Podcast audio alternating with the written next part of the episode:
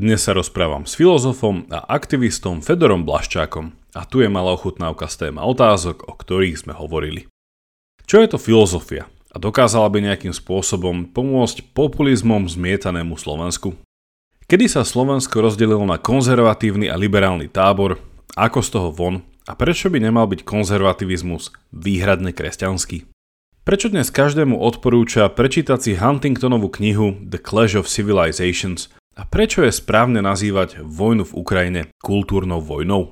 A neprevzal na seba sekulárny štát náboženskú úlohu garantovať ľudskú dôstojnosť? Pred samotným rozhovorom mi dovolte môjho hostia predstaviť. Fedor Blaščák je nezávislý konzultant, publicista a aktivista. Vyštudoval filozofiu na Univerzite Komenského v Bratislave, zaoberá sa súčasnými dejinami a politikou pamäti, filozofiou, vzdelávaním a kultúrou. Samostatne zostavil knihy Engerau z 2005 a Amnestie Sloboda ako hrubá čiara za minulosťou z 2019. Počúvate pravidelnú dávku, vzdelávací podcast pre zvedochtivých, ktorý nájdete aj na denníku ZME. Ja som Jakub Betinský a v mojich dávkach sa pozerám na svet očami filozofie. Podporte našu dávku jednorazovo, trvalým príkazom alebo cez Patreon a všetko info je na pravidelnadavka.sk. Veľká vďaka, vážime si to.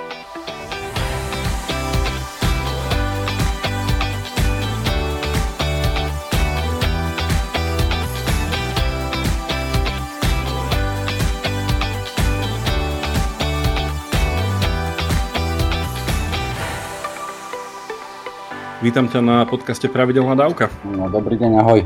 Ja som eh, počúval s tebou nedávno uh, rozhovor na uh, priateľskom podcaste Ľudskosť a naozaj, že viacej ľudí mi písalo, že Uh, však a prečo si ho nepozrieš na pravidelnú dávku? Ja si hovorím, že prečo som ťa vlastne doteraz nepoznal? Čiže to bolo také, že, že, že vítaj konečne na podcaste Pravidelná dávka, čiže to som tam tak medzi tým uh, zabudol, uh, zabudol dať. Uh, dáme aj linky na ten rozhovor. Uh, vo mne to zbudilo veľa otázok, ale začal by som asi s tým, že ja som ti to aj písal, že ja ťa vnímam ako človeka, že ktorý je taký, že angažovaný filozof s príchuťou milovníka dejín alebo nejakej kontextualizácie.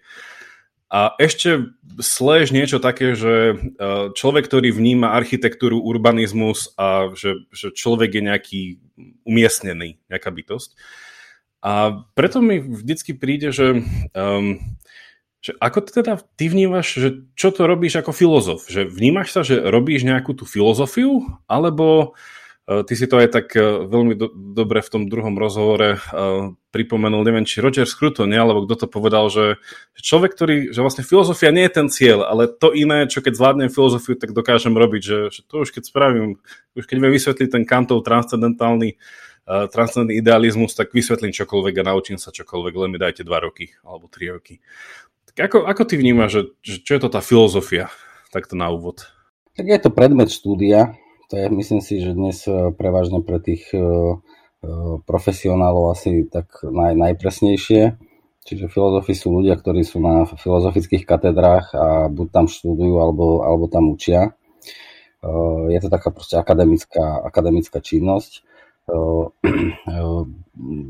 Ale zároveň v tom pojme alebo v tom symbole ja vnímam aj takú tú ten obsah takého akejsi, tej, tej, tej pôvodnej gréckej alebo gréckého významu, akejsi snahy o dosahovanie múdrosti, o, o, o, o, o kritický a, a skeptický prístup k svetu. Sú to ľudia, ktorí sa zaoberajú jazykom, sú to ľudia, ktorí sa, ktorých pracovnou náplňou je dobre rozumieť pojmom a vzťahom medzi pojmami. Takže pre mňa je filozofia aký, akým ako si činnosťou, profesionálnou činnosťou v myslení. Takže myslieť dokáže každý, len tí filozofi profesionálne vzdelaní to robia poučení dejinami. Uh-huh. Ono, ja som už aj viackrát zachytil, že, také, že, že taká, takéto rovnítko, že, že filozofia rovná sa kritické myslenie, že filozofia ako nejaký nástroj, ktorý by si v niečom mal každý osvojiť tým, tým pádom. A že príde ti to, že takto sa dneska nejako, že vníma filozofia, alebo naopak, že či v niečom ten kritický nástroj vlastne má viesť k tomu nejakému neviem, zase často sa hovorí, že tá filozofia tak degradovala niekedy na také, takú motivačnú literatúru, že, že pozná to múdro v zmysle také tie nejaké tie pravdy, také tie medailóny, také tie nejaké rýchle, neviem, nejaké rady do života, že uh, je tá filozofia, alebo že možno aj také tak normatívne, že čo by mala byť tá filozofia, že, že to je kritické myslenie, ktoré by mohlo tak ohlodať nejakú tú čistotu rozmýšľania o hociakej téme, alebo by to malo produkovať niečo, nejaké tie pravdy, nejaké tie múdra, nejaké tie rady, ako žiť, až tak povediac. No, ani jedno, ani druhé. Krátka odpoveď. Čiže určite nie je filozofia uh, uh, ako zdrojom, zdrojom životnej múdrosti. Uh, a ani to, nie, ani to nie je nejakým nástrojom na kritické myslenie.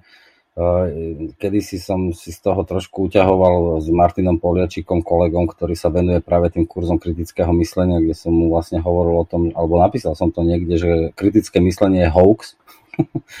Ako v tom duchu. Teraz si predstav taký titulok, že dávna múdrosť predkov, niekto, pre, niekto ju pred nami zatajuje. To by mohli mať vlastne niektoré tie kurzy kritického myslenia ako v hesle lebo tá, lebo tá dávna múdrosť predkov je v podstate sú vlastne Platonové dialógy ako také prvé v tej európskej civilizácii produkty toho kritického myslenia dialektickej metódy. A keď ja počujem kritické myslenie, tak ja si vždy spomeniem na, na kurzy z epistemológie, ktoré sme mali na škole a, a vôbec ako na, na epistemologické knihy, epistemologické teórie, ktoré sú v zásade 2000 500 rokov staré e, štruktúry e, toho, čo dnes ako keby tá móda priniesla e, a nazývame kritické myslenie. Z môjho pohľadu je tam vlastne problém. Tam nie, nie, ako je dobre, keď sa ľudia školia v čomkoľvek, ale je, ja vnímam aj ako problém tú laickú vedu, keď sa vlastne pod rúškom nejakej zručnosti vlastne predáva alebo posúva tým, tým účastníkom, tým, tým ľuďom tej verejnosti ako dojem že niečo, že, že, niečo, že niečo viem, že niečo som si osvojil. Lebo v skutočnosti tie epistemologické otázky, čo je pravda, čo je poznanie, kedy môžeme hovoriť o niečom, že to vieme s istotou uh, a tak ďalej a tak ďalej. Čiže to sú tie vlastne ako úplne pôvodné epistemologické otázky, ktoré neskôr potom v dejinách ďalšie a ďalšie rozpracovávali. Tak pre mňa sú to hlavne dejiny myslenia. Čiže ja keď nepoznám ten grunt, keď, ne, keď nepoznám naozaj diela, tie základné diela z epistemológie, z náuky o poznaní, tak vlastne veľmi ťažko môžem uh, vôbec uh, ako, ako, nie je možné mať pocit, že, že tomu rozumiem. A v podstate sa z toho stáva taká uh, kuchárka alebo kuchárska kniha pre povedzme z teórie argumentácie, kde sa ako keby ľudia naučia, že čo je platný, čo je neplatný argument a prečo ale, ale v skutočnosti tam ide pre mňa pri tej epistemológii naozaj o tie skeptické otázky, ktoré si kladieme. To znamená tie, ktoré prichádzajú vždy po nejakej téze, kde už si myslíme, že, že už to máme, už, už, už tomu rozumieme, už sme tú definíciu našli, ktorú sme povedzme hľadali, že čo je poznanie.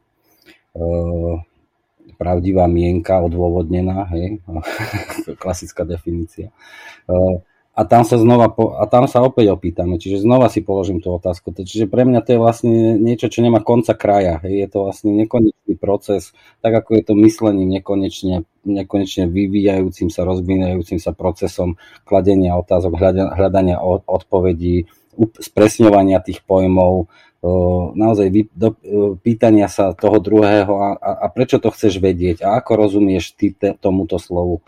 Čiže to, to, to je nekonečný proces a práve sa mi zdá, že to kritické myslenie ako kurz, ktorý má začiatok a koniec, tak vlastne toto, toto trošku zhadzuje. Mm-hmm. Ono, ono v podstate aj z tých eh, vecí, čo ja som veľa krevil, tak je to taký, že tie manuály na identifikáciu argumentačných faulov, že niekedy je taká retorická, ako by príručka a keby to bola kuchárka, tak asi by to chcel veľa obrázkov, len neviem, že v týchto knižkách je to skôr také, že skôr nejaké diagramy alebo tak. Ale ak teda, že hovoríme o tom, že čo je to filozofia, uh, ty si ju študoval, ja ju ešte doštudovávam a teda nejako ju používaš a ja nejako tiež už ju prezentujem, že keby sme to kontextovali na, na Slovensko, že Nechcem sa teda pýtať na nejaký historický úsek, že, ja neviem, že mali sme na Slovensku nejakú filozofiu, alebo je nejaká, sú nejaké filozofické mená nejakých mysliteľov na Slovensku. Nechcem ísť týmto, že, že skôr tak rozmýšľam, že aj v tom, že ty si povedal, že tá filozofia je taký ten dialog bez konca, že naozaj kto by očakával, že v tých Platonovoch, že, že hľadá v Platonových dialogoch odpovede, tak sa míli, lebo tam je stále, to keby brúsenie tej otázky, hej, to dôležité, čiže to, to, to je tá chyba toho nazerania na to. Že ako by si povedal, že, že filozofia môže pomôcť Slovensku, alebo niečo tak, by, neviem, neviem samo či, či to je tá správna otázka, ale že nejaký vzťah Slovenska vzhľadom na to, čo vidíme, že, že, že ako divne to tu funguje. Že ja som aj, teraz som mal pred chvíľkou uh, telefonát s kolegom z podcastu s Andrejom a sme sa tak medzi sebou posťažovali na ten súčasný stav tej politickej diskusie a ten populizmus a všetko rozmýšľame, že, že to nikto nevidí, že, alebo neviem, že to je také, ja neviem, že, že to sú ľudia, ktorí že, že nie sú ochotní uh, prijať nejakú námietku alebo niečo také, že keď niekto nejaký nejaký balíček pomoci jednoducho dá za 4 dní na, teda ho schváli bez toho, aby sa ktokoľvek akože na to, k mohol vyjadriť, že mi to príde, že sme sa tak smiali, že to ako keby ja som prišiel sa školiteľom a poviem mu, že no ale nemôžete nahliadnúť, nemôžete k tomu nič povedať, že iba vám to prinesiem, si to prečítajte a mi povedzte, že dobre. Že tak, tak, tak to nejako nefunguje, že to nejaké to myslenie tam chýba, ako keby takéto nejaké stretanie sa, hľadanie a prehlbovanie, že že vie nejako filozofia vzhľadom na tento taký zvláštny stav, v ktorom sme teraz na Slovensku, že môže pomôcť k niečomu?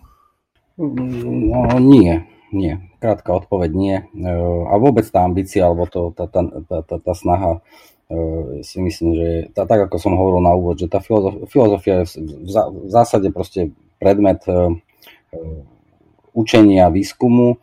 Sú to proste tie knihy filozofov. Je to filozofia je rozhovor filozofov medzi sebou. Čiže že by mohla, e, tých filozofov je tak málo e, na Slovensku, mimochodom taký dobrý možno ako trik e, si, že, že napísať, že 100 najlepších slovenských filozofov, tak neviem, pri ktorom čísle by sme skončili.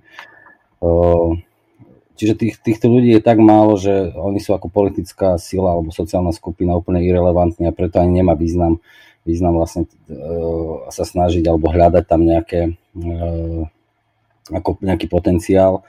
Uh, politika pracuje s veľkými číslami, s elektorátom, proste s niečím a politická komunikácia je určená na oslovovanie proste ma, uh, ľudí, hej, 100 tisíc, 100 tisícov ľudí, čiže v tomto prostredí alebo v, tý, v tomto kontexte vôbec nedá, ako neprichádza do úvahy nejak pracovať akože s filozofickými e, zdrojmi alebo s filozofickými posolstvami, to poprvé. E, to neznamená, že tá politická komunikácia by nemala dodržiavať isté pravidlá, e, ktoré, ale nie len pravidlá ako argumentácia správneho usudzovania, ale pravidla slušnosti napríklad. A keď si tu vezmeme jedného z reprezentantov filozofického tábora na Slovensku, ktorý dnes je vo vysokej politike. Vlastne bol to môj kolega, doktorant Luboš Blaha na katedre svojho času. Tak toto je práve príklad človeka, ktorý má filozofické vzdelanie, má doktorát z filozofie a správa sa absolútne ne, ne, nepristojným spôsobom. Je to človek, ktorý by mal, ktorý, ktorý by mal eh, byť spoločensky eh, izolovaný, a naopak. Hej. Čiže keď, keď by sme chceli, keď ty hovoríš, že či by nemalo byť viac a či by filozofia tomu nejako nemala pomôcť, tak jednoduchý kontrapríklad som tu práve uviedol a, a radšej, radšej, nech, radšej nech takých nie je viac. Mm, bo, rozmýšľam tým, že či by to bol taký príklad, že tých rôznych eh, filozofických škôl, že uh, pán Blaha je teda príklad tej jednej filozofickej školy, ktorej chýba práve protiškola, že či to nie je ako ten protipríklad k tomu, že vidíme, že ako človek podkutý vo filozofii, nakoľko na, inej, na tej zlej strane sily, uh, že dokáže to valcovať v tom, že nejakým spôsobom sa vie dostať do toho rozmýšľania ľudí, alebo že, že inak to poviem, že napáda mi, že, uh, že ľudia, ktorí napríklad, že by mali minimálne že cit pre, že, alebo že čítali niekedy Platonové dialógy, hej, tak vidia, že ono v niečom tá, tá, to rozprávanie sa či už s davom ľudí alebo s nejakým uh, týmto konkurentom v nejakom politickom boji, že veľakrát je to taký tanec, kde ty to nesmieš brať až tak vážne, ale súčasne to musíš brať vážne, ale v niečom je to taký ten, nadhľad, ktorý tam chýba, hej, v tom celom, že, že, že nejaký ten, neviem, že keby, keby, keby niekto si pozrel tú, tú, tú, tú Aristotelovú retoriku napríklad v niečom a videl tam, že nehovorím priamo nejaké filozofické tézy, ale že OK, že vidím, že tá práca s davom je nevyhnutná pre hoci aké teda to komunikovanie poznania pre masy, hej, že musím vedieť začať s nejakou ako charakterovou zložkou, musím vedieť nejakú emóciu zbudiť, no až potom môžem niekoho presvedčiť o niečom, že viem s tým ako keby takže pracovať, že príde mi, že, že, že Blaha s tým vie pracovať, či už intuitívne alebo úmyselné, a že, že mne tak niekedy príde, že on nemá ten protipol hej, v, to, v tom celom. A nehovorím, že ten druhý človek má byť filozof alebo niekto, kto mu tak akože nejako dialekticky vstúpi do toho celého, ale niekto, kto by vedel napríklad poukázať na... Uh, teraz aj na čo, lebo teraz tak idealisticky si tu, idealisticky si tu hovorím, ale že, že chýbal by mi, alebo že chcel by som tam vidieť nejakého človeka, ktorý že by sa dal počúvať uh, niečo. Ale to nesúvisí, to nesúvisí s blahom. Uh, pozri sa, toto je, to je vlastne klasický uh, príklad sofizmu, opäť sa vrátime do toho starého Grécka a tí sofisti boli vlastne úhlavní nepriatelia, tak povediať, z tej Platonskej akadémie. Tých Platonov, jeden, z najlepších, dial, najdôležitejších dialogov Platonových sa práve volá Sofistés, kde vlastne on sa zamýšľa nad tým, že v čom je, čo, v čom je ich To boli tí ako keby potulní učitelia múdrosti, sofisti boli tu ako keby dnes tí ľudia, ktorí robia tie kurzy kritického myslenia, retoriky a politické komunikácie. A on on proti, proste to je ten, to je ten eh, kľúčový a fundamentálny filozofický konflikt, eh, ktorý vlastne trvá dodnes a to riešenie neexistuje a nebolo ani vtedy, to sa nevyriešilo nejakým spôsobom, nejakým koncenzom, že tí ľudia sa stretli. To riešenie je vlastne stav, v ktorom tie dve školy alebo tie dva prúdy popri sebe paralelne fungujú, nejakým spôsobom sa ovplyvňujú, niekedy sa dostanú do konfliktu, ale väčšinou idú si každá svoje a to podstatné je e, vlastne ako na tom jednom ihrisku ako keby nedovoliť tým druhým to ovládnuť. Hej, to je tá Platónova, to je, preto Platón píše tie dialógy, preto ich on vlastne e, tak dôkladne analýzuje v zmysle ako keby poznať ich techniky, poznať ich finty a triky na, a to, to robí na to, aby ich vlastne nenechal ovládnuť to ihrisko, to pole, hej, to pole verejného prezentovania uh, uh, správneho myslenia. No. Uh, ak to, pole, ak, ak, ak, ak to, dovol, ak to tí filozofi dovolia hej, proti tým sofistom, tak to, tak to ovládnu sofisti. Dnes to ovládol v tej politickej komunikácii práve v tejto oblasti tento človek. Ale to neznamená, že, že by sa to nemohol, ne, nemohol zjaviť nejaký ďalší, ktorý mu to vlastne ako keby nedovolí Obávam sa, že to bude už len horšie, čiže vlastne sa začnú predháňať na to, aby ho človek vyblokoval, tak sa vlastne bude musieť ten druhý stať ešte horší. A to práve z povahy tých cieľov, ktoré si oni kladú. Takže tu by som chcel zakončiť, že teda ako debata o, o tom poslancovi v, kontexte filozofie a vôbec filozofického myslenia nedáva žiaden zmysel. Je to človek, ktorý má svoje politické ciele a na to zneužíva proste tie dostupné platformy, ktoré má, aj to nejaké kvázi vzdelanie, ktoré, ktoré získal. Mm, ja už len k tomu možno poslednú vec, e, hovorím, bol to aj v zásade konškolák, alebo pamätám si ho z katedry, ako chodil tam za docentom Hohošom písať tú svoju prácu, keď som tam ja pôsobil tiež. Aj som tú prácu čítal, teda tú jeho dizertačku a pamätám si na ten dojem z toho, že to bola kniha, kde, kde je zostavená zo stoviek zdrojov, kde som mal pocit, že nie je jedna jediná originálna myšlienka.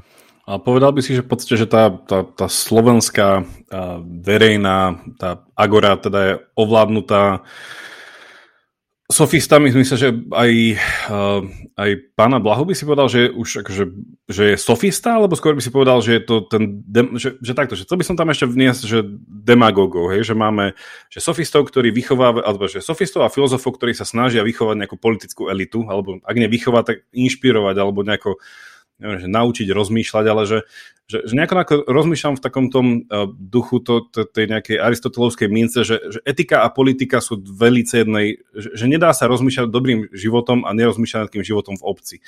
že už keď hľadám to poznanie, že ako žiť a snažiť sa o nejaký takýmto život, že nevyhnutne to predpokladá nejakú tú politickú uh, silu alebo moc alebo niečo. A že príde mi, že tí sofisti a filozofi, že, že v niečom, že bojovali o to, Eh, že, že kto nejakým spôsobom, že vychová tých svojich alebo lepších, však sofisti teda učili, príde mi to v niečom ako nejaké, nejaké PPE, že, že to boli to, to, to, to, tí vtedajší učitelia tých budúcich uh, uh, lídrov uh, uh, a, tak, a, a tak ďalej, že, že, že v niečom nie aj to výsledok toho, že, že ako keby, už keď tak hypoteticky o tom rozprávame, že ten nedostatok tých uh, filozofov v tej verejnej, v verejnom diskurze, že, mm, že chýba potom ten protipol, že, že vyvstávajú iba z toho takí tými sofistami vyškolení demagógovia, populisti a nejakí ľudia, ktorí si idú svoje. Ja si myslím, že je tam ten, prepa, že... ten protipol k tomu? Uh-huh. No nech sa páči. Ja si myslím, že to je z veľkej časti aj ako situačná záležitosť, historicky situovaná potreba. Čiže e, na príklade e, vieš, keď, keď sa stane prezidentom Václav Havel a, a, a v tých prejavoch práve a, a, a vôbec tej politickej svojej činnosti a komunikácii e, forsíruje a zdôrazňuje tie motívy, m, ktoré by sme mohli nazvať naozaj filozoficky poučené, hovorí o morálke, hovorí, hovorí ako keby vidno tam to, tú hĺbku e, v, v, tej, v, tej, v, tej, v tej reči tak to súvisí proste s tým, že, že, bola, že padol komunizmus. No proste nie, nie v každej dobe má, má šancu ten typ Václava Havla sa politicky presadiť. Práve naopak, je to veľmi vzácne. Že tá moja odpoveď na, na tvoju otázku by bola práve táto, že, že jednoducho my sme, ja som z generácie ľudí, ktorí si pamätajú Václava Havla ako prezidenta, čiže mali sme to šťastie byť pri tom a bolo to také okno príležitosti historické, ktoré mali sme šťastie, že, že sa otvorilo, keď, keď mohli sme byť pri tom, ale, ale proste teraz je tá doba taká, že týchto ľudí jednoducho, títo ľudia nemajú v, v politike veľmi šancu. S tým sa treba zmieriť a proste nehľadať možno, možno vlastne neklasť tento typ nárokov na tých budúcich politikov, aby boli novými Václavými, Václavými Havlami a Nelsonmi, Mandelami a podobne. Druhá vec je, keď si spomínal o tej, že, že, že čo sa dá postaviť ako hrádza proti tej demagógii. A opäť ja vôbec si nemyslím, že tu by sme mali do nejakých akademických zdrojov načierať alebo ísť si po nejaké múdrosti k, k dejinám alebo k filozofii alebo k psychológii, k sociológii a tak ďalej, do literatúry. Proste potrebuješ kompetentných, zručných politikov, ktorí ovládajú to remeslo, ktorí sú slušní ľudia, ktorí vedia rozprávať a súvislo a zaujímavo. A môžu to byť ľudia s maturitou, môžu to byť ľudia, ktorí vyštudovali medicínu, to je úplne jedno. E, v tomto zmysle tá politika naozaj nemá, e, nie je single issue. To nie je, že ako keby z filozofie to vyrastie. To, to je veľmi komplexná činnosť a to, ako profesiu ten politik má, v podstate nemá rozhodujúci vplyv. E, ešte som chcel povedať jednu vec k tej demagógii, o, ktorej, o ktorú vo veľkom, vo veľkej, do veľkej miery dnes ide že keď, keď hovoríme demagógia, tak možno si spom, aspoň, aspoň vymenovať tie demagogické triky, ktoré vlastne e, možno to poslucháčom niektorý, niektorým aj pomôže, alebo ich to bude na to niekedy spomenú. Tak, že čo sú tie demagogické triky? Uh, robili to kritická škola, myslím, že tieto príklady, niektoré z nich sú od, od, od, od Maxa Horkheimera, ktorý hovorí, že sú to isté spôsoby hovorenia, keď napríklad, poprvé, o niečom hovoríme, čo je málo preskúmané, o čom sa nedá objektívne tvrdiť niečo s istotou, ale hovorí sa to s istotou a dokonca sa o tom hovorí v superlatívoch. Po druhé, je to rozlišovanie na dobrých a zlých, takých a onakých, hej, proste nálepkovanie klasické. To je, to je aj najrozšírenejší demagogický trik. Tretí je postulovanie absolútnych cieľov a vylúčovanie akýchkoľvek pochybností o nich. To je práve ten príklad, ktorý si dnes spomenul, hej, toho Matoviča s tým prorodinným balíčkom. Čiže to ako keby zrazu byť za rodinu je absolútny cieľ a to vylúčuje akékoľvek pochybnosti o, o o, o, tom cieli, dokonca aj o tom spôsobe, ako ten cieľ bol, bol dosiahnutý legislatívnym procesom. To je úplne ako kryštalický príklad toho, to, toho demagogického triku. Alebo priznanie demagóga, keď hovorí, som obyčajný človek, som ako vy, som jeden z vás, hoci to nie je pravda. Hej. Keď, keď minister financí hovorí, že ja som ten obyčajný človek ako vy, tak to nie je pravda, lebo, lebo on je minister, on je proste príslušník privilegovanej politickej elity a tak ďalej. A to posledné, ten posledný demagogický trik e, je hrozenie myšlienkou o sprisahaní. O tom, že niekto nás chce zvonku alebo znútra rozložiť, zabiť. Hej. Čiže e, takéto vyvolávanie pocitu ohrozenia, hľadanie toho vonkajšieho alebo vnútorného nepriateľa, to je 5 úplne klasických demagogických trikov a možno, že bude, bolo, by bolo dobre ich mať tak vždy po ruke niekde v hlave uložených a, a filtrovať a rastrovať tie politické prejavy e, podľa nich a, a hľadať, vyslovene hľadať a zabávať sa na tom, ako, ako viete identifikovať tie triky počas toho, ako nejaký politik hovorí alebo niečo píše. Posuňme sa vlastne cez, cez jeden z týchto trikov k ďalšej takej téme, že, že zdá sa, že Slovensko je rozdelené na dobrých a zlých, cez viaceré teda tie línie, ale tá jedna je, že, teda, že dobrý a zlý, už teda z ktorého e, pohľadu sa človek na to pozrie, že buď tí dobrí liberáli a zlí konzervatívci, alebo naopak. Že neviem, že ako keby sme sa stali um, ako keby zotročený to, to, nejakému nazeraniu, že konzervatívec, liberál, potom ešte občas od toho nejaký, ne, ne, nejaký iný pohľad behne. A príde mi, že ako keby toto bolo to, že cez čo chápeme tu nejaké to slovanské politično a nejaké vytyčovanie cieľov a, a, a tak ďalej.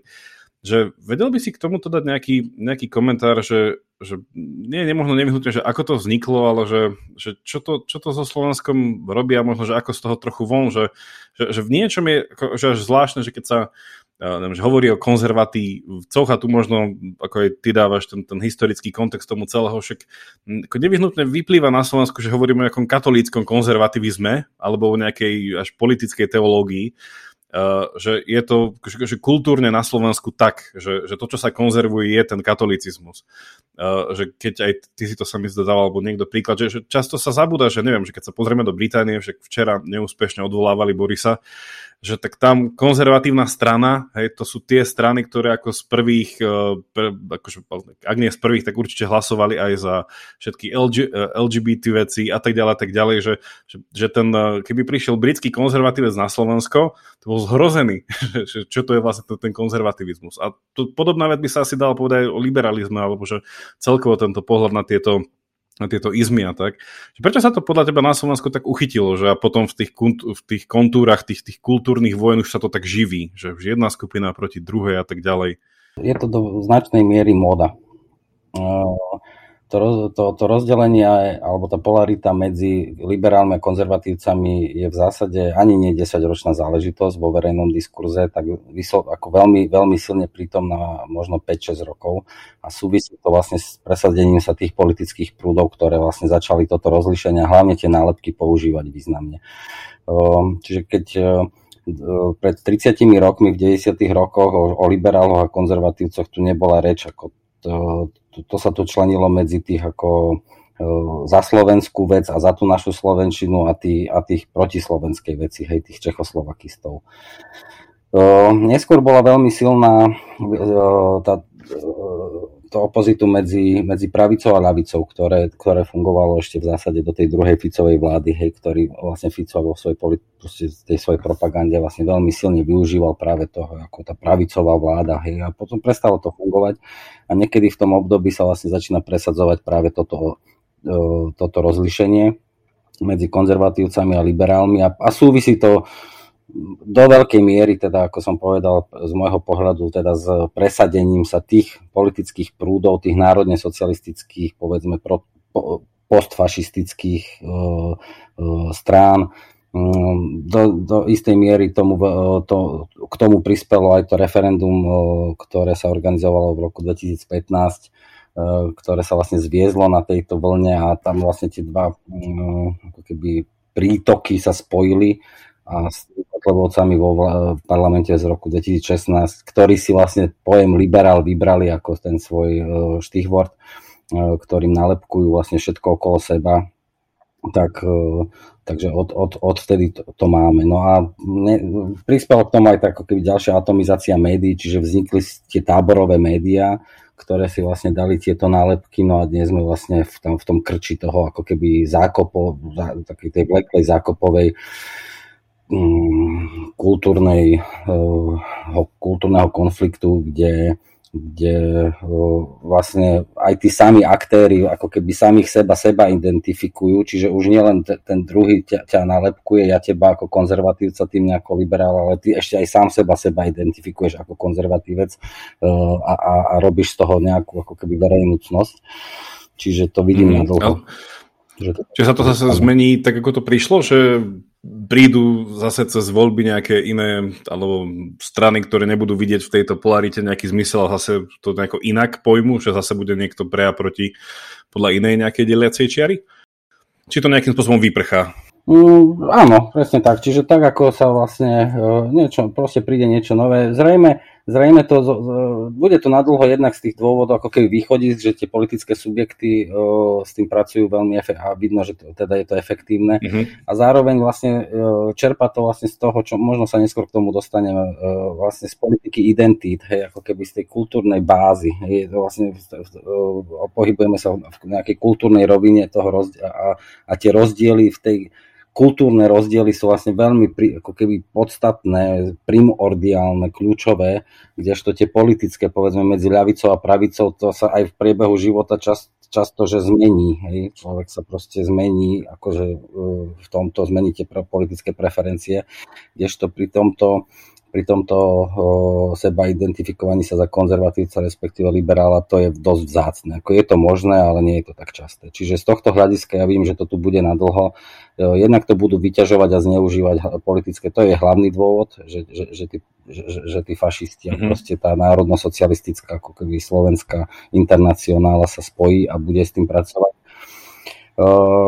to, čo si sa pýtal o tom, o tom ako keby slovenskej podobe konzervativizmu, tak je to naozaj ako jedna veľká beznádej a bezradnosť, lebo e, to nemá ako keby s tými e, s tou ideológiou alebo s tým učením alebo s tým pohľadom na svet e, nič spoločné. Je to v podstate zástupný alebo zástierka ako pojem pre, pre tie politické predstavy, ktoré o, o kresťanskom Slovensku, o, o, o nejakom čistom mm, Slovensku, ktoré, ktoré majú svoj, svoj historický zdroj práve v tom ľudáckom režime, čiže o to je to vlastne zložitejšie na Slovensku sa ich zbaviť. Ty sa proste, konzervatívec sa proste musí oprieť z definície o tie dejiny. No a jediné, čo má na výber ten slovenský konzervatívec dnes je, či sa oprie o tie dejiny ako vlastné, alebo, alebo, alebo bude mať tú schopnosť sa oprieť o ako keby cudzie dejiny, v zmysle neprežité dejiny, to sú tie dejiny napríklad toho druhého Vatikánskeho koncilu zo 60. rokov, ktorý v Československu samozrejme nemal nejako, nerezonoval a v prostredí vtedajšej cirkvi, ktorá mala úplne iné problémy, ale ne, neznamená to, že my sa na ne nevieme na, napojiť, Podobne ako sa vedeli v 90. rokoch napojiť noví mladí vedci na západný diskurs v akýkoľvek vede, bez toho, že by vlastne sa týmto e, technikám a metódam proste toho štandardného e, vedeckého výskumu e, boli bývali naučili na škole. Čiže to sa dá, len je to ako keby veľmi zložité vedieť sa odstrihnúť od tých od matérie tých dejín a ako keby napojiť sa na to abstraktné pojivo ako keby tých dejín, ktoré, ktoré sme my ne, fyzicky tak povedať nezažili. Keď, keď hovoríš to, čo si aj spomínal, že pre mňa vždy, keď počujem, čo je ten konzervativizmus, tak je tá, okamžite tá otázka, že záleží od toho, že čo sa konzervuje. Hm. Čiže uh, keď sa konzervuje, povedzme, rodin, e, rodina ako hodnota, súdržnosť rodiny ako hodnota, tak e, dáva dobrý zmysel, prečo môžu aj konzervatívci hlasovať za registrované alebo životné partnerstva homosexuálov. Lebo e, aj to sú ľudia, ktorí majú svoje rodiny, chcú mať svoje rodiny. A tá rodina, rodina ako hodnota je proste pre konzervatívca vyššia ako, ako povedzme tá sexualita, ktorá, ktorú zás chce, e, čiže keď sa chce konzervovať e, katechizmus alebo nejaké, nejaké tvrdenia z Biblie o homosexualite, no tak potom e, rodina ako hodnota, rodina týchto gejov a lezie proste tam nie je dôležitá, alebo dôležitá je to, čo je napísané v Biblii. Takže treba si vždy ako keby odsledovať, čo sa tým konzervuje a, a do akej miery sa aj exponuje alebo priznáva čo v skutočnosti my chceme konzervovať, keď tvrdíme o sebe, že sme konzervatívci. To som sa chcel spýtať, že teda, teraz už sa chcem asi spýtať niečo iné, ale spýtal sa aj to prvé a možno tam je čo doplniť, že najprv som ťa chcel vyzvať takú myšlenkovom experimentu, že, že skúsiť nám nakresliť, ako, aký by mohol mať obsah, aký by mohol mať obsah konzervativizmus na Slovensku, keby nebolo bývalo toho ľudáckého pozadia, tej historickej nejakej ťarchy, ktorá to nejakým spôsobom projektuje v tých nejakých pospájaných bodkách, tých priamok dopredu, že, že, ako, že ako by mohol byť, že ten konzervativizmus chápaný, oprostený od toho, tej veľkej také tej záťaže toho, toho, toho, toho sloven, tých slovenských dejín tam v tom, že to som sa chcel spýtať prvé, a však mo, mo, možno to spravíš. A druhá otázka bola, že, že, že z toho, čo hovoríš, e, tak nevyhnutne vlastne ten konzervativizmus je relativistický v tom, že aká nejaká hodnota prevláda vzhľadom na nejakú nepoviem ideológiu, ale nejakú svetonázorovú, však dostaneme sa k tomu chvíľku, tú, tú, tú identitu, hej, ktorú, ktorú mám popri tom všetkom, že Takže toto mi nejakým spôsobom dáva zmysel, že kto som ja, možno mi to aj zo zmyslu plňuje svet, možno mi to poukazuje nejaký svet po svete, že nevyhnutne toto chcem konzervovať a chcem to meniť buď čím najmenej, alebo meniť to v rámci nejakého toho reformného tohto celého, ale ja, vždycky mi napadne, že, že tá, že tá Skrutonová kniha, že, že keď on skúšal teda dávať tú tvár tomu modernému konzervativizmu v tej knihe, že, že čo, čo je to byť konzervatívcom, alebo niečo také, že mne sa zdá, že on teda on sám to píše viac, že on nebol kultúrny relativista v tomto, že on chcel tam dať nejaké také tie, ak nie univerzálne, tak minimálne také tie, také tie také vstyčné body toho konzervativizmu, že tak toto sú nejaké tie hodnoty, ktoré sa nejako že časom uh, ukazujú ako tá dobrá ľudská prax, alebo že to niečo, čo človeku minimálne, ak nie pomáha viesť dobrý život, tak ho to spomaluje v tom, aby sa sám vrhol a padol z toho útesu svojho života skôr, ako by minimálne bol schopný to zreflektovať neskôr. Že? Čo ty na to? Ja, ja mám celkom rád tú Skrutonovú knihu, ktorú si spomínal a ešte jednu taký maličký spis o potrebnosti národov sa to volalo kde on celkom tak ako dô, dôsledne a zaujímavo sa nad tým zamýšľa. Mne z toho tam vyplynulo tak, že e, tá, taká vec, že v podstate má, e, že, že, že v skutočnosti tých uni, na, na, na, na, množina tých, tých hodnot, ktoré konzervatívec obhajuje a ktoré, a ktoré chce e, chrániť, je v zásade identická s tými hodnotami, ktoré, uzná aj liberál, tak poviem. Hej. To, tam o nich vlastne nie je spor, sú to veci o tom, ako že je dôležité ako držať slovo, že je dôležité ako, že nerobiť druhým ľuďom zle. A ja to teraz ako veľmi zjednodušujem, ale a, a že dôležité sú tie komunity a rodina a proste tí ľudia, na, ktorí sú okolo nás a, a, a lebo to vytvára to pojivo tej komunity.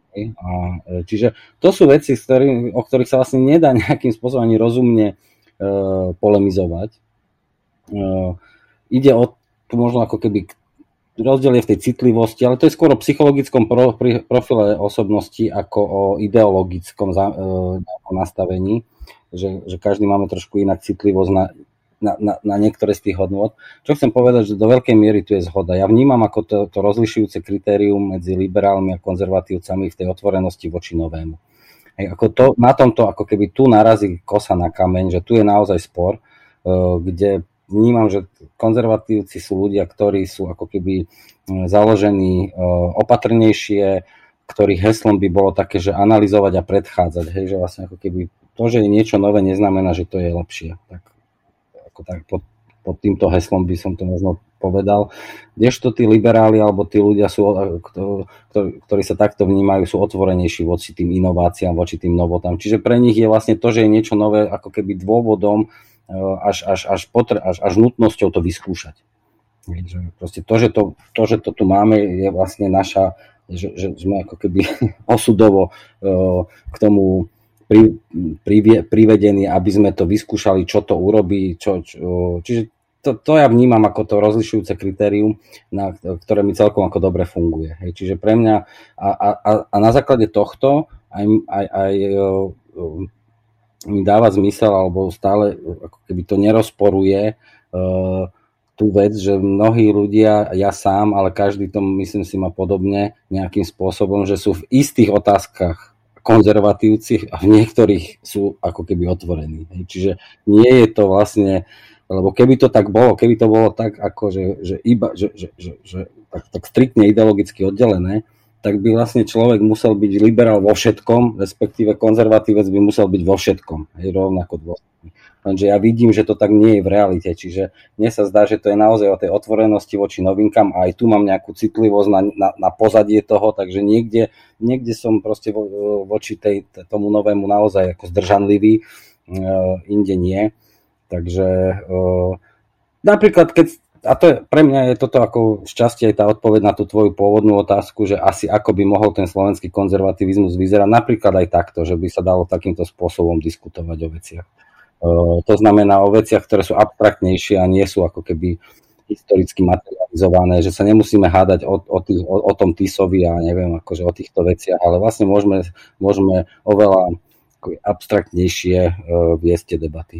Dalo by sa napríklad, že do tohto jazyka potom preložiť e, aj nejaké že tie palčivé kultúrne otázky, o ktorých by sa dalo potom menej, e, menej asi tak palčivo, alebo tak stále asi palčivo, ale že viac tak, že angažované rozprávať, že keby som povedal, že tak okay, ešte celá otázka interrupcií by bola otázka toho, že na strane konzervatívcov sú zdržanlivejší k tomu e, vedeckému, teda tomu technologickému pokroku cez vedecké poznanie, ktoré máme v oblasti medicíny a videli by tam ešte stále rizika, nejasnosti, ohľadne nejakých definícií a tak ďalej a tak no ďalej. No počkaj, keď no. sa môžem prerušiť, že tu, tu je ako keby pásca.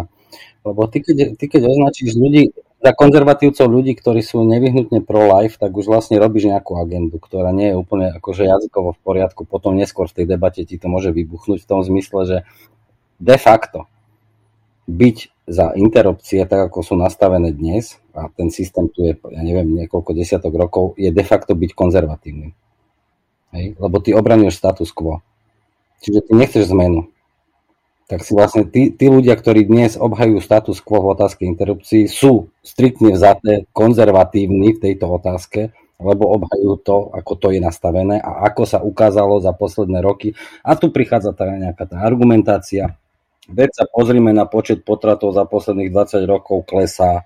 Hej? Čiže uh, uh, to len chcem dať, akože, to len taký disclaimer na úvod, že pozor, pozor, aby sme si my konzervatívcov rovno nespájali, nespájali s katolíkmi, lebo, lebo to, je, to je presne ten problém, ktorý na Slovensku máme.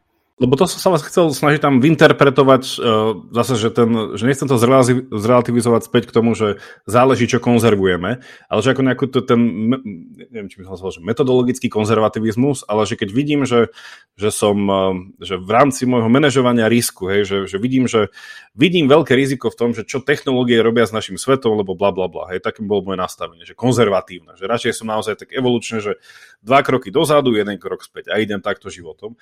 A poviem si, že OK, tak už dosť čas nás tie sociálne siete valcujú a vnímam v nejakej kontúre, že čo všetko sa v rámci nejakých biomedicínskeho výskumu môže robiť, malo by sa a tak ďalej a tak ďalej, všetky tieto bioetické otázky, tak si poviem, že OK, že, že nevyhnutne by si tam videl, že tú pozíciu, že by som že, že nechcem, že čo bolo prvé, že sliepka alebo vajce, že najprv to nazvem pro-life a až potom poviem, že aha, že dalo by sa to nazvať iba konzervatívne, bez toho kresťanského podmazu.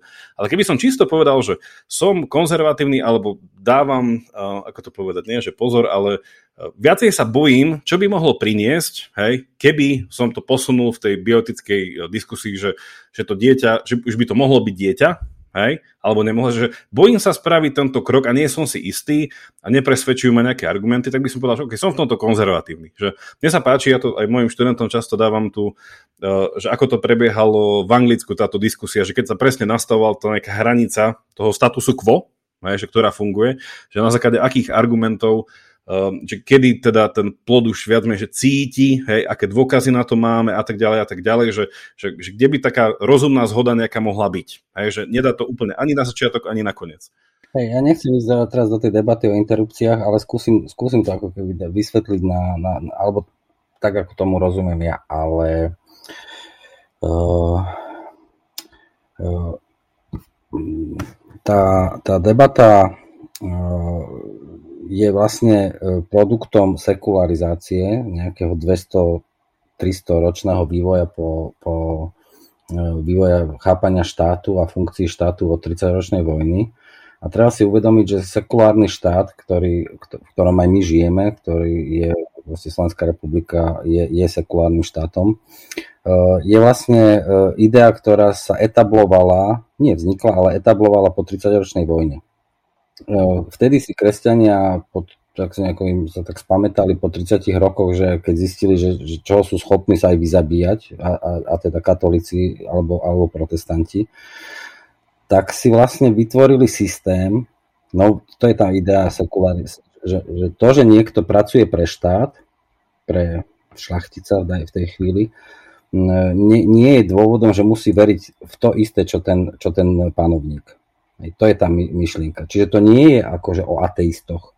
To bolo o tom, že e, aby sme sa tu nepozabíjali, musíme spolu vychádzať a v tých úradoch sa vlastne vytvárali desiatky rokov veľmi zložité mechanizmy takého vyvažovania, ako kedy si bolo v Československu, že keď je tam ten ako keby Čech, tak ten druhý musí byť Slovak, tak niečo podobné po tej, v tom 17. 18.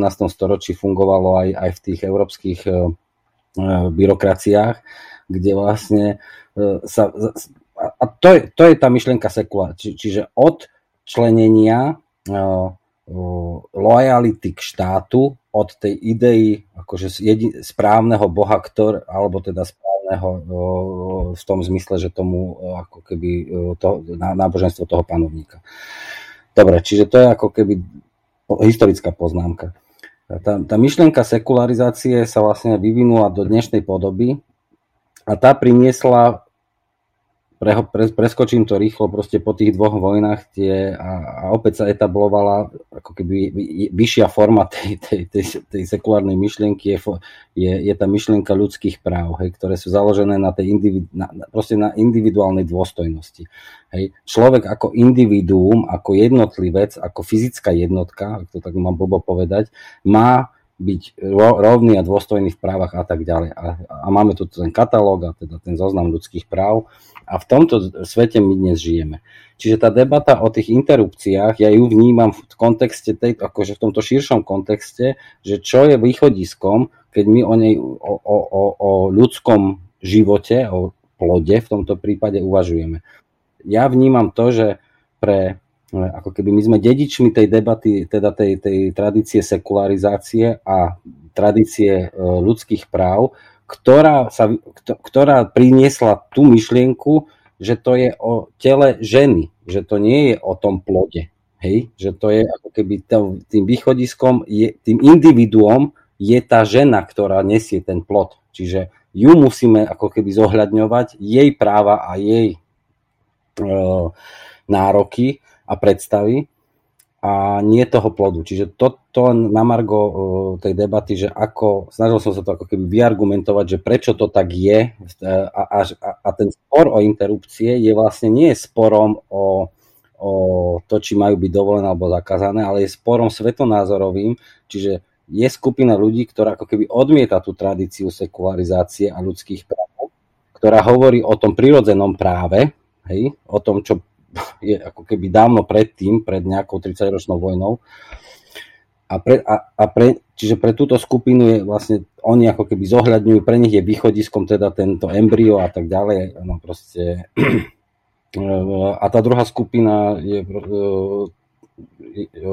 sú, sú dediči tej, tej, tej sekularizácie ľudských práv. A, v tom, a teda to nepochopenie je štruktúrálne v zmysle, že keď inak vidíme svet, keď ako keby ty vidíš svet inak ako ja, tak uh, uh, vlastne my nemôžeme do, do, dospieť k zhode, hej, lebo nemáme žiadnu spoločnú pôdu, z ktorého sa ako keby z uhla pohľadu pozeráme na tú vec rovnako. Hej. Ty proste vidíš štvorec a ja vidím kruh. A teraz hádame o tom, čo to je. Čiže v tomto zmysle je to ako neprekonateľné, kým uh, si neosvojíme proste ako keby tú spoločnú pôdu rovnako a to, to, to nie je to je ten rozdiel medzi tými spoločno, spoločenstvami, spoločnosťami, že vlastne povedzme v tej Británii, kde sa vlastne za, tie, za tých pár sto rokov ako keby tá spoločná pôda podarila vy, vyprodukovať, nájsť. Ešte mi raz prosím ťa v tej analógii e, prinies vlastne ten, že ak som to, ak som to správne pochopil, e, že ak, tá, ak ten kompromis alebo nejaký ten balans, to, že nechceme sa tu jednoducho zabíjať, že vidíme, kam to pôjde viesť po tej 30-ročnej vojne, že ak to vedlo k tomu, že e, ja ako pracujúci pre nejakého, teda toho, dajme tomu, že politika, nemusím zdieľať jeho politické presvedčenie, teda pardon, jeho náboženské presvedčenie. Že tá analogia pri tých interrupciách by bola, že i keď nesúhlasím s tým, že tá žena má, teraz opravmo, že, nesú, že aj keď nesúhlasím s tým, že uh, tá žena má právo sa rozhodovať, čo sa deje s jej telom, tak aj tak, doplň mi to aj keď s tým nesúhlasím, tak aj tak s tým nesúhlasím. Akože jedine to mi z toho vyplýva. Že, že... Lebo rozmýšľam, že, že čo je tam ten, ten dovetok toho, že a pracujem pre toho uh, šlachtica ďalej. Uh-huh že rozmýšľam, že, no. že, čo je tam, ten, lebo v podstate, že... No nie, je to, sa tam, ten, e, ten e, rozdiel je podľa mňa ako keby epistemologický, hej, je vyslovene ako, že niečo týka sa toho, ako my chápeme svet, ako my rozumieme tomu, čo je dané, čo je pravdivé. Uh, myslím to teraz úplne vážne, čiže keď je niekto presvedčený alebo je vychovaný tak, že vníma štát ako slobodný, sekularizovaný, tak z toho vyplýva, že on nemá, on nepožaduje od o, o, ako keby žiaden fundus, on nepotrebuje žiaden základ. Tam za, za ideou štátu nie je nič navyše. Už nie je nič.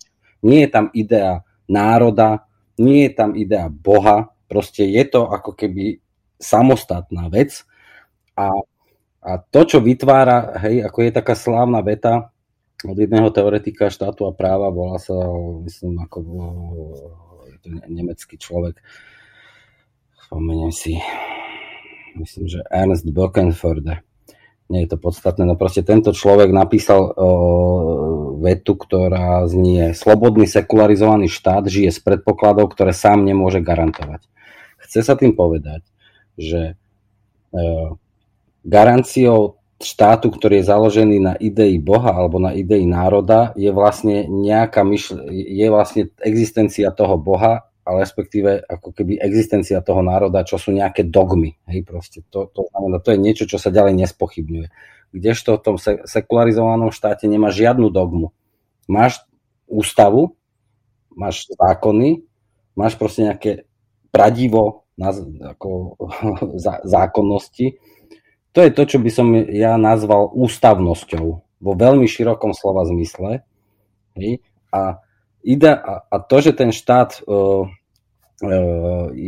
tá, tá sekularizácia znamená, že vlastne nie je žiadna privilegovaná myšlienka, ktorá, ktorá, na ktorej to stojí.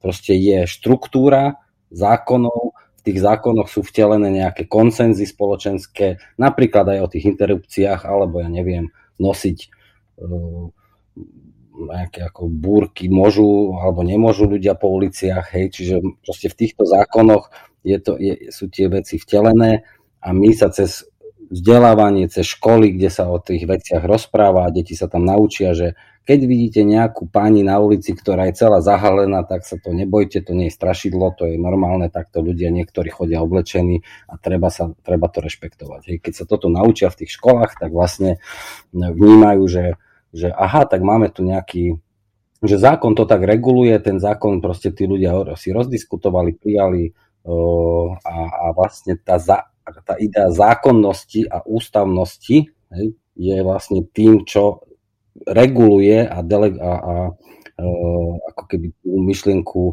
štátnosti ako takú. Možno dobrý, dobrý typ na, ako, uh, na rozlíšenie medzi tým, že ktorá je vlastne, ktorá idea je ako keby dogmatická, to znamená, že sa o nej nedá pochybovať a, a, a, a, a, a ktorá je tak ako keby produktívna, je vlastne tá predstava ako keby dvojsmerky. Keď si predstavíš, že máš akože dvojsmernú ulicu, to znamená, že ideš, že dá sa po nej ísť aj tam, aj náspäť. Že to nie je jednosmerka. že dá sa ísť iba jedným smerom v zmysle. Predstav si, máme tu taký problém, alebo inštitút výhrady vo svedomí. Hej. Výhradu vo svedomí presadzovali na Slovensku však prišla z vatikánskych zmluv, čiže katolická církev. A myslené to bolo tak, že tí lekári v tých štátnych nemocniciach, tí veriaci lekári, ktorí nechcú robiť interrupcie, tak si proste uplatnia výhradu vo svedomí. Je to, ako keď vychádza to z dogmy, vieme to podľa toho, že to nebolo myslené tak, že by výhradu vo svedomí si uplatnil nejaký liberálny ateistický lekár v, nemocnici zriadenej církvou svätej Alžbety, hej, a ktorý by si uplatnil výhradu vo svedomí v zmysle, že tak vy tu interrupcie nerobíte, lebo to máte ako keby v etickom kodexe, ale ja si dávam výhradu vo svedomí, ja ich tu budem robiť. No tak taký človek v nemocnice si dlho nevydržal, hej, kdežto. Čiže, čiže v tom, to som chcel povedať, že tá ako keby obojsmernosť je dobrý, je, je že ako test tou obojsmernosťou je, je, ako môže dobre fungovať.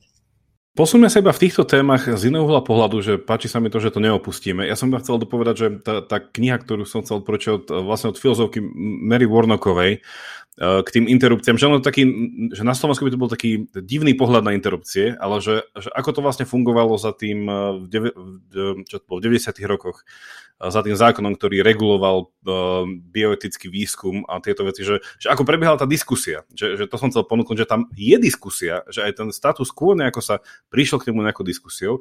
Dá sa nesúhlasiť s tým, ako to bolo uh, dané do toho statusu quo, ale prišlo mi vždy zaujímavé, že ako sa nad tým rozmýšľalo, že často to príde také, že, že tam nie na, na čím rozmýšľať, že buď od začiatku, alebo vôbec, hej, že ako keby to bolo, že, že to sa, ten stred sa nachádzal a nejaký kompromis tam bol. Ale otázku, ktorú chcem, ktorú to chcem posunúť ďalej, je, že vrátiť sa už um, k tomu, čo si naznačil tu, ak to správne v tomto kontexte nám dokopy s tou politikou identity, že ty si aj v inom rozhovore zakončil, že by sme si mali dneska viac ako kedykoľvek predtým opätovne prečítať nášho Huntingtona, o strete e, civilizácií. A zdá sa mi, že aj toto, že tá, tá dogmatickosť, ktorá e, vniká do politiky, hej, alebo teda, že vniká do toho sekulárneho chápania štátu, a aj to, čo sme hovorili, že vlastne, že, ten, že tie, ako keby aj ten konzervativizmus a asi aj liberalizmus, že v niečom sú ako keby takými že stelesňujem nejaký svetonázor, ktorom sa identifikujem cez nejaké kultúrne vzorce, že, že je to niečo až pre mňa tak osobne intimné, že nie je to jednoducho vec, že odvolím si a idem preč, ale že keby som volil sebou samým, hej, že sa tam rozhoduje o mne, o mojej duši. A, že ako to, ako to s týmto súvisí? Že, že vnímaš to, že táto kniha alebo tá prvotná esej, že by nám v tomto vedela niečo to lepšie natieniť, aby sme chápali tie strety, ktoré sa tu teraz dejú? Vieš čo, ten Huntington, ja som po tej vojne na Ukrajine, keď to vypuklo, tak nejak po nej siahol inštinktívne na poličke, keď som, keď, lebo sme to všetci čítali v 10 rokoch, tak som si to znova prečítal, skoro celú knihu. A ja som bol úplne fascinovaný z toho, že on tam má skoro všetko dobre. Že tam ako keď fakt ten chlap v 93. roku tam písal tú esej a potom asi to rozšíril na tú knihu asi v 95. či kedy to vyšlo a, a, a čítaš proste politológa, ktorý, kto, kto, kde sú naozaj politologické argumenty, je tam samozrejme, sú tam pri, historické príklady, ale v zásade je to akože veľmi, veľmi ako, ako náročná, náročná uh, spísba filozoficko-politologická a to je akože klobúk dole, že ten človek Samuel Huntington fakt akože odhadol dobre, trafil to. Uh, tá vojna na Ukrajine vlastne je takým ako veľmi silným dôkazom, nie prvým vôbec, ale veľmi akože silným, lebo jedna z tých deliacich línií, ktorú on tam nakreslil, je práve to územie, územie, kde sa dnes tá vojna odohráva. Čiže on hovorí o tom, že tá, základ, ten, tá základná myšlienka je v zásade jednoduchá. Eh, on hovorí, že eh, tie zdroje konfliktov v budúcnosti, teda v 21. storočí, nebudú ideologické, nebudú ekonomické, ale budú kultúrne. Že, konflikty, ktoré, ktoré na svete uvidíme, hovorí, budú konfliktami, ktoré majú zdroje v, rozdiel, v rozdielnosti kultúr. Nie nevyhnutne to, že sú roz, kultúry rozdielne, vedie ku konfliktu, ale môže sa to stať. A to je presne to Rusko a Ukrajina dnes. Ukrajina je krajina, ktorá sa ako 30 rokov, ale v zásade konzistentne posúva smerom od sovietského toho postsovietského modelu, od toho homo sovieticus v podstate k tej západnej, k tej západnej uh, tom, ako kultúre. Mnohí hovoria, že takou vždy bola, teda vždy. ako, ešte aj, aj v 19. storočí, čiže nie je to nejaká novinka z 90. rokov. A, a to Rusko to proste je tá, to je tá slovansko-ortodoxná kultúra, ktorá ako keby, mm, a ja mám naozaj pocit, že to, o čo tam ide, je v zásade kultúrna vojna, že, ta, že, že ten zdroj toho rozhodnutia je, je tento, že vlastne tá dominantná, silná ruská kultúra, imperialistická proste s tými predstavami o výnimočnosti a, a tak ďalej, tak v podstate zautočila na tú ukrajinskú pluralitnú E, rozvíjajúcu sa ako, a nakláňajúcu sa vlastne k tej, hovorím, tej, tej, tej pluralitnej, individualistickejšej západnej kultúre. E, a, že te, a, a to je vážny problém, lebo tu vlastne, keď nie, nie je cieľom, čo nikdy vlastne ten Putin nepovedal, ak nemáš, ak nie, nie, nie je cieľom vojna, neviem, teritoriálny zisk, alebo ako nejaké zdroje, alebo ak je cieľom kultúr, proste kultúrna a, e, kolonizácia, alebo rekolonizácia v tomto prípade, tak hrozí, že tá vojna bude naozaj nadlho, že to bude proste dovtedy, kým tá Ukrajina nebude zničená, respektíve kým nebude zničené Rusko jeden z tých, jeden z tých, jeden z tých dvoch. No. Čo vlastne v niečom, až keď sme hovorili teda o tých interrupciách ako príklady kultúrnych vojen, že vlastne až toto je kultúrna vojna v takom tom pravom slova zmysle, že ten kultúrny imperializmus vlastne zo strany Ruska, že, tako, eh, že redefinovať alebo vrátiť k sebe ten v rámci toho kultúrneho rámca. No to je iná dobrá, dobrá poznámka, lebo, lebo ten, tá metafora kultúrnej vojny, ja si myslím, že je strašne zlá metafora, že to je hrozná vec vlastne ako v jazyku, že kultúrna, lebo ako inak ten výraz, tá metafora vlastne teraz dostala na, na ako konečný obsah. Hej. Akože toto je podľa mňa, že, že, že správne alebo keby užitočné použitie uh, toho, toho výrazu alebo tej, toho pojmu, kdežto ako keby to, čo sme to, tu, tu, to, to pre, sa to pretlačalo, že kultúrne vojny medzi akože o, o interrupciách, to je, to, to, to ja vnímam, že to je úplne, že, že to nie, že zle zapnutý prvý gombík, to úplne ako, že ani si netrafil, že do rukáva, v podstate niečo také, že uh, uh, proste uh, keď sa bavíme o tých interrupciách alebo eutanázii, alebo proste tých veciach, ktoré sme tak zvykli označovať, tak to je proste debata presne tých dvoch um, um, spôsobov myslenia a nazerania na svet. Hej, akože keď, keď nemáme spoločnú pôdu, nebudeme si rozumieť a je to takto, ako, to je takto jednoduché, hej, že tam vlastne o nič, o nič, o nič viac nejde. Uh, výsledkom toho bude, že tak, ako sme to ako keby predtým boli iní, potom sme sa tak niekde stretli v tej ako keby snahe niečo si povedať, ale sme zistili, že si nerozumieme, tak sme sa zase ako dve biliardové gule sa odrazili a každý išla svojim smerom, ale žiadna vojna tam ako keby za tým nie je, ani nie je. Proste to, že si ľudia nerozumejú normálne, hej, a, a, a v podstate vítané, hej, v tej pluralitnej demokratickej spoločnosti. Čiže tak, tak ako keby hystericky precitlivené až detinsky to nazývať vojnou, ako keby aj deti sa po, ako keby pohadajú na pieskovisku a voláme to vojna. No, tak, tak z tohto hľadiska som to vnímal veľmi, veľmi e, že, že, že nás to vlastne už unáša. Vlastne nemali by sme to ani používať, lebo nás okamžite unáša do tejto militaristickej e, roviny. Ja tu spomeniem, trošku odbočím, ale tie Kempelanové knihy mm, z 30. a 40. rokov, to je človek, ktorý bol lingvista, žil v nacistickom Nemecku a napísal tú knihu Jazyk Tretej ríše. Lingua Terci Imperii. To je proste krásna kniha. To bol chlap, ktorý proste si zaznamenával počas nástupu nacistov a dlhých 15 rokov proste výstrižky z novín a všímal si, ako sa ten jazyk militarizuje ako sa dávno pred rokom, pred napadnutím Polska alebo Sovietskeho zväzu, proste v mysliach Nemcov, cez to, čo čítali, cez tú oficiálnu politickú komunikáciu vtedajších nacistov, ale nie len ako politickú, ale aj tú bežnú civilnú. Krásny príklad tam má napríklad, on hovorí, že, že zrazu sa v škôlkach ako keby ten rozvrh hodín zmenil na režim dňa. Proste že zrazu niečo, čo je obyčajné, ako keby, že čo budú tie deti robiť, má proste tento vojenský, vojenský mm, e, vojen, to vojenské slovo, režim dňa. A, a, a, a v tej knihe je proste stovky, tisíce podobných vecí, kde on si vlastne na vývoji a premenách jazyka všimol, do akej miery ten jazyk vlastne spolu, je spolu, spolupôsobil aj spolupáchateľom toho, že potom tí ľudia vlastne, im neprišlo čudné, že sa vraždia ako keby milióny Židov alebo a tak. Proste boli na to ako keby pripravení. Nielen jazykom, ale aj ako keby popkultúrnou produkciou nejakých filmov predtým a tak ďalej. To len na Margo, že to nie, sú to nie je nevinné.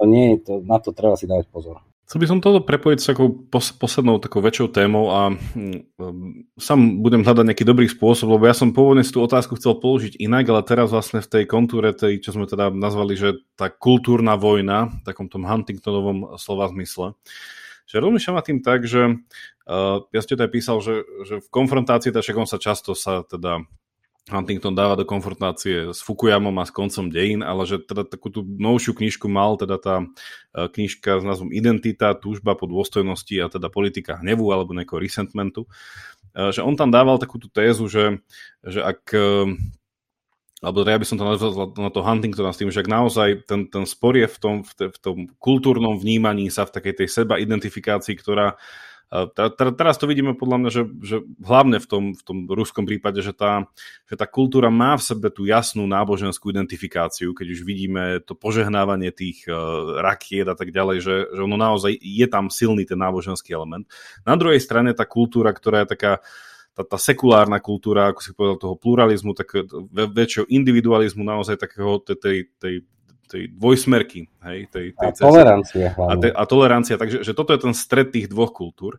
No, že uh, Fukuyama do tohto tak, tak z, z boku udiera tým, že on by povedal, že ale že ako funguje tá sekularizácia, teda ten, ten sekulárny štát, že, že on si tam, aj iná kniha sa dá k tomu spomenúť, že mne to z toho vyšlo taká, taká otázka, však, že, že ako to vnímáš ty, že, že v niečom sa javí, že ako by sa ten, ty si to aj trochu tak nazval, mne sa to páčilo slovo, že, že tá, tá dogma, ten nejaký ten dogmatizmus, že či sa nevracia v rámci toho sekulárneho spôsobom, že, že nie je dneska štát, a teda cez svoje politiky, že nie je ten, ktorý nejakým spôsobom že garantuje ľudskú dôstojnosť, že, že tam by to teda Fukuyama ťahal týmto spôsobom a že, že v podstate, že on sa má zasadiť hej, za tie práva svojich teda tých, tých jednotlivých, až do tej miery, že, že, že, že on ich udržiava, že on je zdroj tých práv.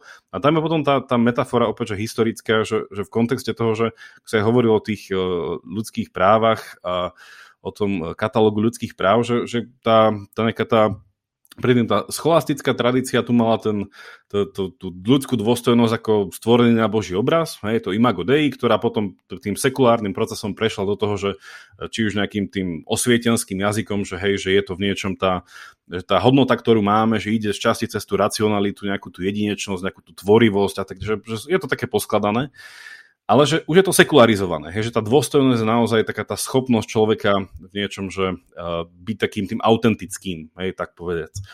A že, že ten, s tým Fukuyamom by sme sa mohli spýtať, že či, a možno aj to je to, čo v, tým, v tom strete tých, tých kultúr vlastne sa na jednej strane stretá, že, že nie je, alebo že ne, nemohla by nejaká uh, takým, že, že otvorené náboženský kultúrna identita v rámci nejakého štátu kritizovať tú sekulárnu, hej, uh, tú, tú identitu, cestu, kultúru, že vlastne však ona, že ona prevzala mnoho z tých náboženských ako keby prvkov, že ten, že ten štát naozaj ako by sa stal takým tým garantom toho, čo kedysi hej, v tej dogmatickosti uh, chcela garantovať nejaká církev alebo nejaká náboženská autorita. A, a v tomto mi to príde také, že že, že či áno alebo nie, alebo celkovo, že ako, ako ty nad tým rozmýšľaš, že či tá, tá, tá, tá, tá politika tých identít a v tom taký ten, taká tá veľká, až taký to naozaj taká tá veľká citlivosť v tej téme, hej, že až taká tá posvetná nejaká citlivosť toho, že sa naozaj dotýkame tých ľudských identít v zmysle tých duší, ktorým nedávame síce väčnosť, ale je to ten človek v tom nejakom, keď mu odopieram to prežívanie, alebo tak, že, že ako vnímaš toto napätie v rámci toho sekulárneho stretu, teda tej sekulárnej kultúry a nesekulárnej kultúry? To je to ako keby veľa vecí pootváraných, ale skúsim takto, že uh, poprvé ten sekularizovaný štát nesmie a nemôže byť substitúciou náboženstva alebo tej idei národa. Hej. To je práve uh, on, ten moderný sekulárny štát je vlastne produktom emancipácie sa od náboženstva a nacionalizmu. To je, to je, čiže to je ako keby to sa vylúčuje, čiže tu štát nie je žiadnym vteleným novým náboženstvom. Práve, tá, práve naopak, ten, tam je vlastne problém u nás v tých moderných štátoch, že keď nemáme tú jednu jednotiacu ideu, tak ako zaručiť tú spolupatričnosť tej komunity. Hej? Keď, vieš, keď si mal 15. marca 1939 uh, E, nejaké, nejaké sľuby vernosti novej slovenskej, novému slovenskému štátu, tak sa tam prisahalo na všemohúceho Boha. Hej? No a teraz máš ako keby jednu ideu a všetci museli odprisahať a, a, a, a bolo to ako keby jasné, že, ten, že, že táto idea je to, čo nás, to, čo nás spája. Hej? A, a aspoň deklaratívne. Ak, ta, ak nič také nie je v modernom štáte, tak ju musíš vytvoriť. Hej? Alebo, ale, ale zároveň, ale, ale pod tou podmienkou, že nevytvoríš ju, nemôže byť hociaká, čiže musíš vytvoriť, tá, tá, to musí byť niečo také, čo zároveň neprivileguje tie predpoklady, z ktorých ona vyrastá. Chápe, že, ty, že, že, že to je štát, ktorý je ako keby neutrálny. Hej? Vlastne niečo, ty hľadáš niečo, čo sa vieš oprieť, ale zároveň je to neutrálne oproti všetkému ostatnému. Takže to, v tomto zmysle je tá úloha oveľa, to je to, čo som spomínal, že pre mňa je to ako keby tá, tá, tá, tá, to to pradivo tej zákonnosti, hej, že to vlastne nie je to jedna idea, ale je to súbor všelijakých presvedčení, hodnôt, ktoré sú častokrát v konflikte medzi sebou e, a že vlastne tou ideou je vlastne udržiavanie toho pradiva, ktoré sa mení z roka na rok, mení sa podľa tých preferencií, podľa tých nových dohôd, ktoré ako spoločnosť urobíme, politických, ale aj iných, dočasných, ale aj trvalejších a že vlastne to je tá, to je tá myšlienka, na ktorej to celé stojí. Vlastne niečo, čo, na čo sa nedá ukázať prstom, niečo, čo sa nedá povedať jedným slovom. Je to proste niečo, čo je ako keby nie je jeden, jeden bod, ale je to štruktúra. Hej? A teraz v podstate sme v tom modernom štáte, ak to tak ako zjednodušiť, sme vlastne ako keby, že, sme tu o toho, aby sme udržiavali tú štruktúru.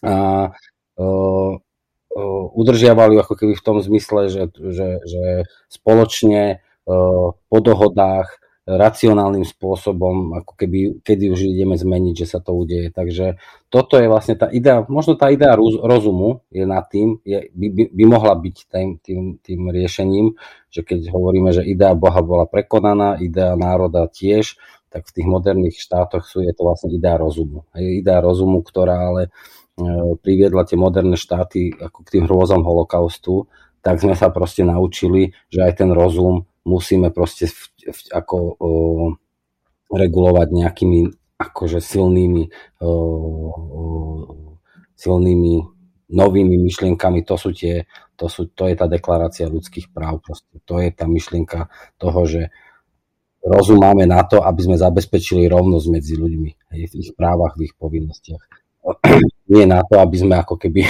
eh, tí, tí, tí, tí, tí čo majú tí, čo ho vedia akože viac zneužiť, tak ho proste použijú proti, proti tým druhým. Čiže toto je moja, nejaká, ako keby takto o tom uvažujem.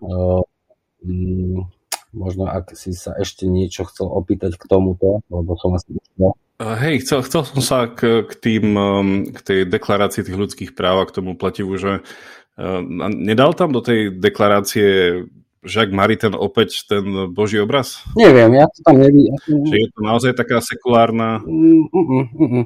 Nie, nie, nie. Alebo je, to kompa- alebo že je to otvorené aj tejto interpretácii, že je to tak fiškusky napísané, že dá sa tam, že, že si aj, neviem, že človek, ktorého svetonázorová štruktúra je teistická a človek, ktorého svet, že nehovorím ateistická, ale že nie teistická v takomto duchu, že, že vieme si tam obidvaja do určitej miery nájsť to spoločné, takmer nemožné to spojivo, ktoré, že, lebo to je to svetonázorové, to je to najhoršie zo všetkého, že naozaj musíme chápať, že ten až, až do nejakého uh, metafyzičná, že ten svet troš, že aspoň tak nejako chápeme podobne. Uh, že nie je to len fiškusky napísané, vlastne je to dobré, ako to je, že to nie je úplne tam napísané, že nie explicitne toto neguje existenciu, že je to napísané proste, že, že viem sa v tom nájsť a tým pádom ten dokument preto je doteraz tak významný a potrebný. Presne tak, no nie je to len významný, ja si myslím, že to, ako keby nie, že to nie je ten typ, že dokumentu, hej, to je vlastne nejaký ako keby základ, fundament, grunt toho, ako keby te, budovania tej novej civilizácie, postvojnovej, po holokaustovej, proste to je tá snaha, proste, kde si to ľudstvo muselo na novo na novo zadefinovať, že, že kto sme, čo chceme a, čo, a, a, kam, a kam smerujeme. Proste to je odpoveď, pre mňa to je odpoveď na tieto otázky, čiže je to vlastne nejaký cornerstone, akože uholný kameň novej európskej e, identity, novej európskej civilizácie, ktorú budujeme proste po tej vojny e, s tým nánosom, s tými tradíciami, s ktorými sme vstupovali aj do tých vojen Eh, poučení a, a to sa deje proste v politickej, ekonomickej rovnako, ale aj v tej cirkevnej oblasti, no tak predsa však druhý vatikánsky koncil je čo? Je to predsa, predsa odpoveď cirkvi, akože vo vnútri cirkvi sama sebe vlastne ako keby od, chce odpovedať tiež si reflektovať na tú skúsenosť, eh, ktorou prešla. Čiže z tohto hľadiska ja presne ako vnímam, že toto je, tak, je, to, je to tak urobené, akože nie, že chytrolínsky, ale dosť presne v tom zmysle tej dvoj, obojsmernosti. Hej, že, že, že to je do, v tomto zmysle je ten dokument naozaj ako, uh, uh, ako vážny. Hej, že, že, že, že, že, že nie len to, že niekto že to napísal, ale že tam trafil, že presne to sformuloval, že sformuloval tie hodnoty, tej, tej ob, to, čo sme si tu nazvali pracovne obojsmernosti, uh, ale to je vlastne sloboda, vlastne to je ten ako keby extrakt, hej, čiže sloboda je vždy obojsmerná. Proste nechcem, nech, nebudem ti robiť to, čo nechcem, aby si robil ty mne. To je proste ako keby hej, opäť na, v jednoduchosti povedané ten príklad. Takže že, že to proste trafili a, a, a treba sa proste pri tých debatách, aj keď budeme rozmýšľať o tom, ako, ako medzi konzervatívcami a, a liberálmi na Slovensku, tak ako si tu začal, Eh, ako budovať mosty, tak si myslím, že hľadať tú spoločnú pôdu a povedzme práve ten koncept tých ľudských práv je tou spoločnou pôdou, kde by sme sa vedeli nájsť. A mali by sme sa vedieť nájsť. Eh, ako náhle niekto od, odmieta tento koncept, tak sa z môjho pohľadu v zásade akože vy, sám vylúčuje z tej, z tej debaty, tej novo európskej civilizačnej debaty. Že on sa ako keby sám posúva do nejakej pred Mm, neviem, niekde do 19., možno 15., niekedy až možno ešte hlbšie storočia. A to je potom ťažko. Lebo my sme ľudia, ktorí žijeme tu a teraz, máme reálne problémy, proste chceme, aby ten svet, aby sme zanechali v nejakom lepšom stave, to sú proste vážne výzvy, ktoré riešime ako ľudia, ako rodičia, ako, ako to ne, my neriešime akademické problémy, že čo je napísané v nejakom texte hen tak po latinsky Chápe, že to nám nepomôže proste pri tom, keď, sa sna- keď chceme ten svet uh, uh, nejako vylepšiť viac alebo menej. Čiže my sa musíme naozaj akože pozerať sebe do očí a pravde do očí a, po, a seba, samých seba vnímať ako ľudí, ktorí sme tu a teraz, ktorí musíme spoločne nejak vychádzať a nepomôže nám pritom proste uh, akože sa odkazovať na nejaké autority, z nejakých eh, ako 5000 rokov alebo koľko 100, 800 rokov staré eh, nám proste nepomôžu. Tak, takže v tomto zmysle eh, pre mňa je vlastne ako keby to, ten rámec s tým ihriskom, tým základným proste s tou spoločnou pôdou je vlastne to uvedomenie si a uznanie tej skúsenosti 20. storočia a teda toho poučenia z neho a proste tam začíname a však nie je to, akože to už dnes je dlhá cesta. Hej, po 70 rokoch veľkej debaty v tých, ako som hovoril, aj vnútri cirkvi, aj v, tej, aj v tom hospodárstve, aj v tej politike. Proste to, to sú ako, už len túto debatu vlastne ako poňať je, je, je úloha na celý život. Čiže to nie je tak, že začíname na zelenej lúke. To už sme veľmi ďaleko, tak to proste berme vážne. Že to tak je a, a, a, a poďme ďalej. By som to záverom zakončil opäť nejako, že dostať sa k úvodu, že ja som to um, Uh, začal s tou otázkou, teda len, nielen, že čo je filozofia, ale že ako môže filozofia pomôcť uh, Slovensku a tam sme dobre odlišili, že čo všetko sa pod tou filozofiou môže myslieť a nemyslieť. Ale ak by sme podľa mňa, že v niečom um, tak zhovievovo sa pozreli na tú filozofiu ako ten, ten, ten, ten nekončiaci dialog naprieč tými dejinami, hej, že niektorí ľudia hovoria, že filozofie to sú iba tie dejiny myslenia, to pokračujúce, to, tá interakcia tých, tých, toho, toho hľadania. Ak by sme to takto veľmi zjednodušene mi príde, že v niečom, že tu je ten problém, že keď sa v niečom, že ľudia v úvodzovkách, že že nerobia tú filozofiu, že nepozerajú sa, že z čoho tie myšlienky vychádzajú, ako keby, že, že možno niektorí nevedia, že v tom, čo hovoria, v niečom naozaj chcú ísť pre 30-ročnú vojnu a že nevedia, že nejakým spôsobom, že to už sme sa poučili. Hej? Že, a teda ak nie je tak ďaleko, že tiež, že, že príde mi, že málo ľudí vôbec akože e, čítal deklaráciu ľudských práv a že vie, že na čo to reagoval a tak ďalej. Takže, a to je len pár rokov späť. Hej, že to je čisto, že to je, to, to je z pohľadu deň to je menej ako hodinu dozadu. Uh, že, že, že toto by mohlo v niečom naozaj že pomôcť, hej, že keby som takto veľmi zjednodušene a nepresne povedal, že ak toto by mohla byť niečom filozofia, ale moja otázka na záver na teba je, uh, je tá, že uh, badáme, ja som tým aj trochu začal tento náš rozhovor, že badáme, že nielen, že ten, ten populizmus, tá demagógia, ktorá sa uh, na Slovensku, ktoré sa na Slovensku tak dobre darí. Eh, súčasne badáme aj tie, keby, či už vracajúce sa, alebo ešte len teraz, že, že plne prejavujúce sa, hej, že tie nejaké tie nákladnosti a sympatizovanie s fašizmom, nejakými autoritárskymi eh, spôsobmi vládnutia, že sme, sme my, alebo že do akej miery sme my na Slovensku, že, že demokracia. Že je to, že nie je pravdou, alebo že nemali by sme si naozaj tak povedať, že, že, že tá demokracia sa nám niečom stala, ako keby, a, a že ešte sa je, že naozaj len učíme a povedať si dobre, že ešte to nemáme, takže aj na seba buďme takí trošku vľúdnejší, že my fakt ešte len musíme teraz zabrať, že možno toto je to miesto, keď máme naozaj zabrať a nemyslieť si, že už, že už sme ju stratili. Hej? Že, že neučíme sa tej demokracii práve teraz možno v týchto, týchto, v týchto rokoch? Vieš čo, to, um, takto, no, uh, že to si nemusím ani povedať, lebo takto to je, že, že to je vlastne faktický popis, že to stačí len sa keby uzdať, že aha, vznikli, že, že, že krajina, ktorá vznikla pred 25 rokmi a uh, ja som teraz pondelok pozeral tú kráľovnú opäť a mňa tam fascinujú vlastne tieto, vieš, keď tam tí ľudia hovoria o tom, že no a tam v 17. 16. storočí bol nejaký takýto človek a na počas neho sa urobili tie oslavy a dodnes ich máme.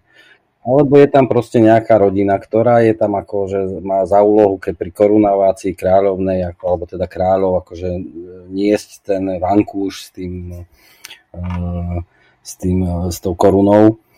No a to robí tá rodina tisíc rokov. že si predstav túto vec, že, no, že, že, že máš krajinu, kde, kde niekto niečo robí tisíc rokov ako, že, a, a, a, nejaká, a nejaký symbol, nejaká slávnosť, nejaká, proste sa tam deje ako 500 rokov, že už dávno všetci zabudli, že prečo to tak sa volá, prečo, a čo sa tam vtedy vlastne udialo. Sú to také pikošky, ktoré sa vyťahujú e, pri tom komentovaní ale proste je to tá hodnota toho sedimentu, hej, toho proste gruntu, ktorý z toho vznikol a, a, a tým pádom tá spoločnosť je proste, táto sebavedomie vlastne ide odtiaľ to, proste prežili sme všetko možné, uh, máme za sebou také onaké proste hrozitánske veci, ale aj, aj, aj, aj pekné veci, aj ako dôležité veci. Uh, a že sa s tým vieme proste, a, a, a ide o tú dospelosť, proste, že ty si schopný ako spoločnosť reflektovať na tie svoje aj zlyhania, chyby, na to hrozné, na tú krv, ktorú si akože keď hovoríme o tých angličanoch, tak to by sme tu ako strávili ďalšie hodiny. Čiže, ale, ale nie je podstatné to, že, že, že dobre, tak áno, stalo sa. Hej? Proste zabili sme tam niekoľko miliónov ľudí proste v tej Afrike, alebo neviem kde, hej, akože za tie dejiny.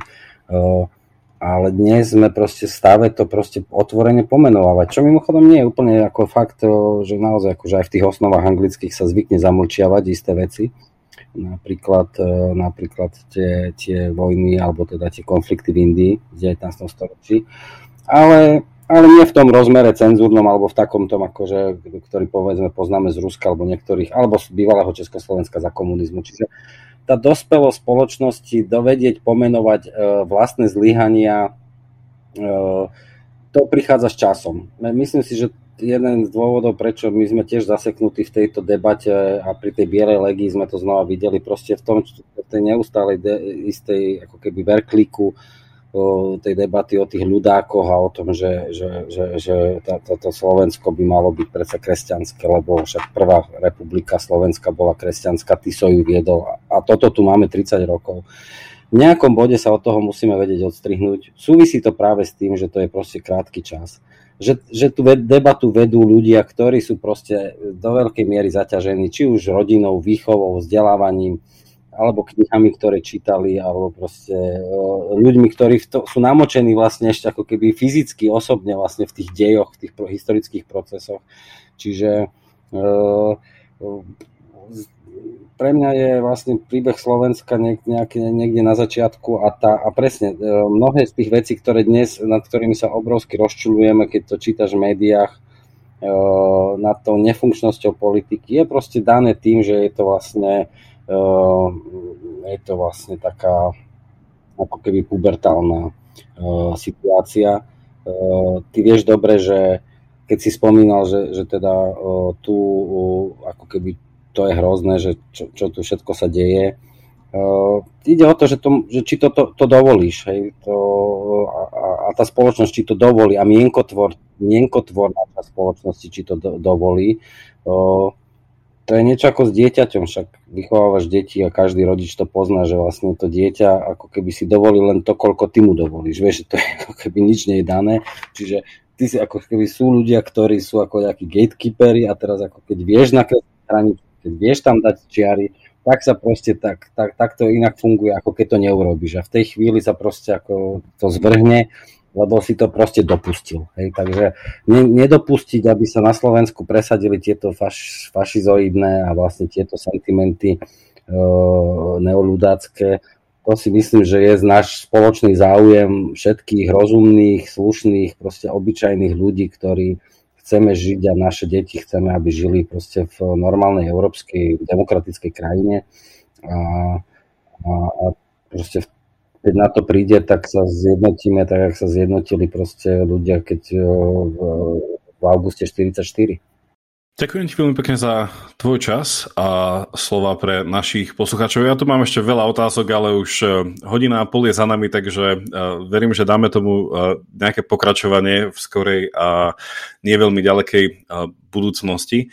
Takže ďakujem ti, že si prišiel, no a teším sa na skoré počutie. Ďakujem veľmi pekne, bolo to veľmi príjemná konverzácia. Snad to aj tých ľudí, ktorí nás počúvali, bavilo a, a držím palce do tých ďalších treba držať tradície, proste robíš to 4 roky, tak to musíš udržať, to je tvoja úloha teraz, ako konzervatívca, takže inak, a ja ťa v tom budem podporovať. Inak mňa, inak mňa, uh, mne sa páči tiež to, že také slova sa mi veľakrát páči, keď nejaké slovo zaznie, že tiež tá sedimentácia, že ako metafora, uh, sa mi zdá, Jan Sokol to používal, keď sa niekedy pýtali tiež takú tú, tú mega otázku, čo sú to tie hodnoty?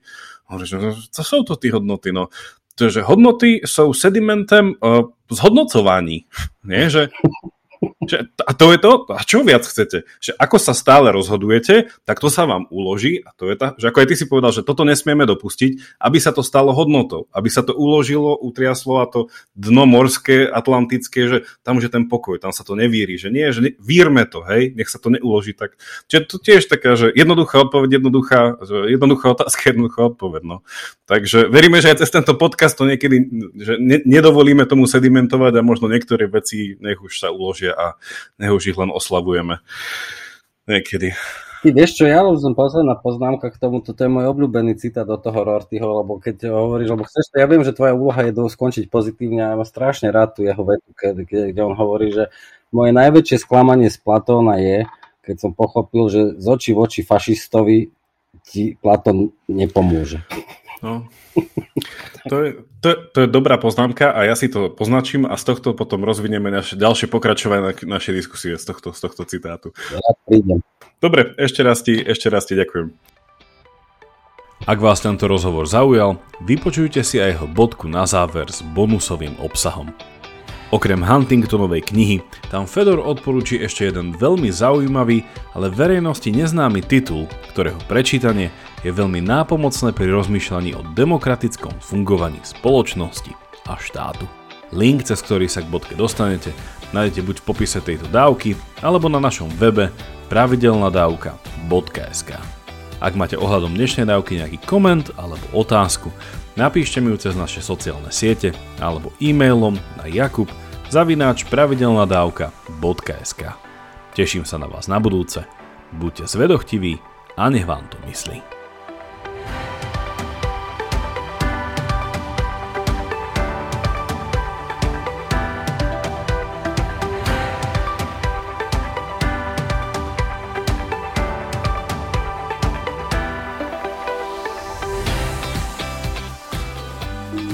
Volám sa Barbara Mareková a v denníku ZME pre vás robím podcast Ľudskosť o tom, ako na naše mentálne zdravie vplýva rodina a spoločnosť.